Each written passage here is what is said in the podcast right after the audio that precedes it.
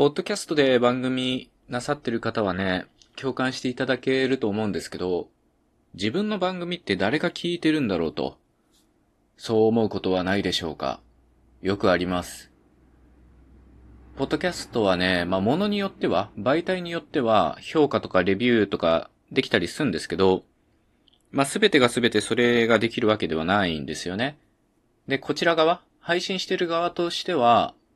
まあ、数字の上では何人フォロワーがいて、えー、何回再生されてて、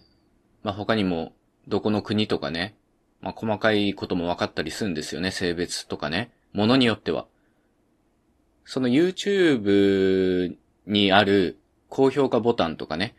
あるいはコメントみたいなものは基本的にないし、ので、誰が聞いてるかっていうのはね、まあ、見えづらいのが、ポッドキャストの特徴の一つではないかと思います。というわけで、BGM、かかれい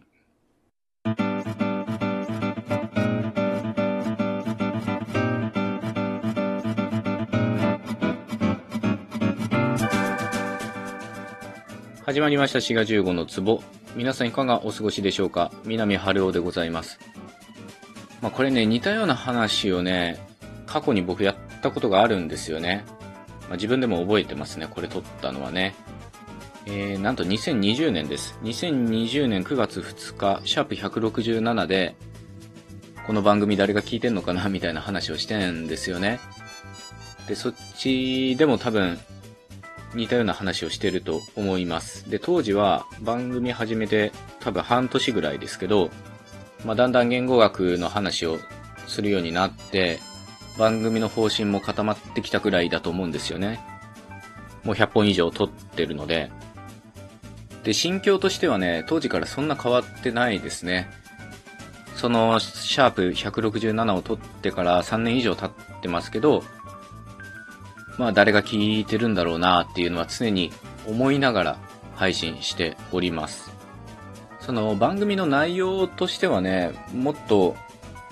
盛り上がってていいはずなんだけどなぁとね、思いますね。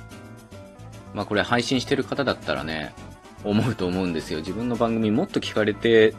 もっと盛り上がってていいはずなのに、まあなかなかね、そんなうまくいかないと。まあ、この番組の場合はその内容が言語学なので、まあ、言語学は面白いですから、まあ、内容は面白いはずなので、うん、もっと聞かれていいはずなんですよね。その僕個人の、なんていうかな、人柄とかね、パーソナリティ自身の面白さとかね、まあ、そういったものは、とりあえず置いといて、内容は申し分ないはずなんですけど、これがね、なかなか、まあ、伸び悩んでるっていうあれでもないですけど、まあ、もっと聞かれていいはずだなと思います。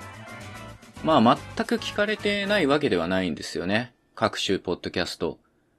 あるいはラジオトークとかね。まあ、そういったもので聞いていただけてるっていうのは、さっき言ったように、その配信しているものはわかるので、統計データっていうんですか？まあそういったものはあるので、数字の上では、ああ、聞いてもらえてるわって思うんですけど、ただまあその数字ももっと多くていいはずなんですけどね。まあ、フォロワーの数も、どの媒体も、落ちるっていうことはないんでね。まあ、基本的に増えていってますし、再生回数もまあ、それなりに安定はしてるんですよね。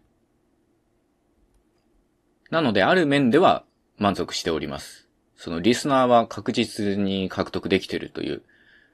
実績はあるんですけど、まあ欲を言えばね、もっと聞かれたらいいなと思ってますね。同じこと何遍も言ってますけど、まあさっきも言ったように、そのリアクションっていうものが基本的にポッドキャストはないので、まあ時々そのツイッター、今ツイッターって言わないんですかね。まあツイッターでなんかシェアしてもらったりとかね、感想言ってくれる方がいらっしゃったりとかね、番組宛てにお便りをいただくこともあるんですけど、まあそういったものはもうごくごく少数ですので、まあそういったものがね、もっと活発になればいいなとは思います。ただね、リスナーにこびるような番組になると、もう結構終わっちゃうよなっていう感じですよね。基本的に自分が面白いと思ってやってないと、まあダメですけど、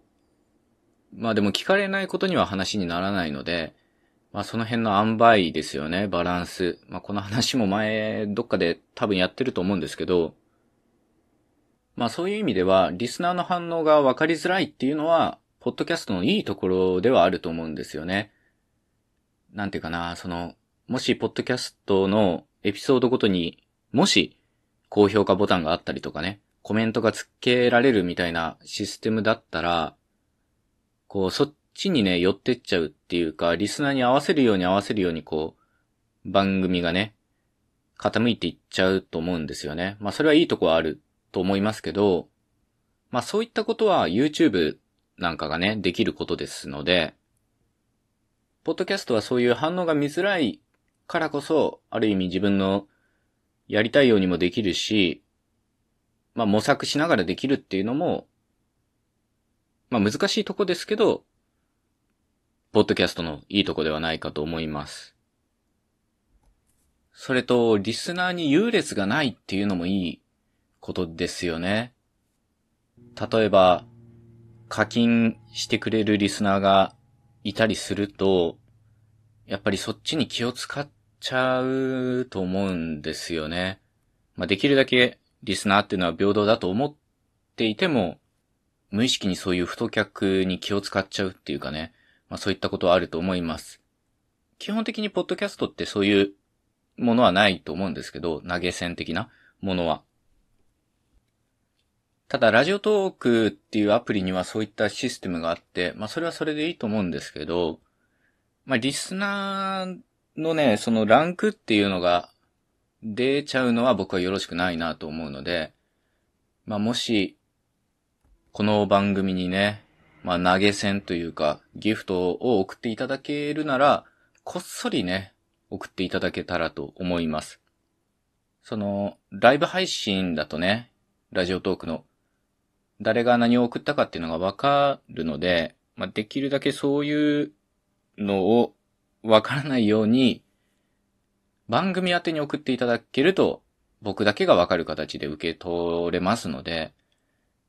そういうふうにリスナーに優劣がつかないところが、ポッドキャストのいいとこですよね。ある意味みんな平等であると。とは言いつつですね、まあ、この番組を応援して面白いと思ってくれた方はですね、まあ、ツイッターしか僕ちょっとよくわかんないですけど、まあ、ツイッター、各種 SNS でね、え、感想とかね、紹介していただけたりとかね。まあ、別にそういうことしなくても、番組の感想、まあ、質問含めですけどね、お便りは随時募集しておりますので、ぜひ送っていただけたらと思います。で、このエピソードがね、いつ配信するかちょっとわかんないですけど、結構ね、取りだめしてるものはあるんですよね。けどまあ、これが配信される頃もね、状況はあんまり変わってないと思います。この番組は誰が聞いてるんだろうと思いつつね、ずっと収録は続けているはずでございますので、その辺はね、問題ないと思います。本当にね、なかなか内容と、まあ人気が釣り合ってないっていうかね、まあ何をもって人気というかっていうのは難しいですけど、しかし、細々とやってればね、まあ何かしらいいことがあるんではないかと思うんですけど、まあでも、そういうもんでもないですけどね、報われる報われないの問題ではないっていうか、そもそも報われるってどういうことっていうことなんでね。なんかそればっかり考えて番組するのもあれですけど、まあいい塩梅でね、やっていこうと思います。それではまた次回のエピソードでお会いいたしましょう。お相手は志賀15でした。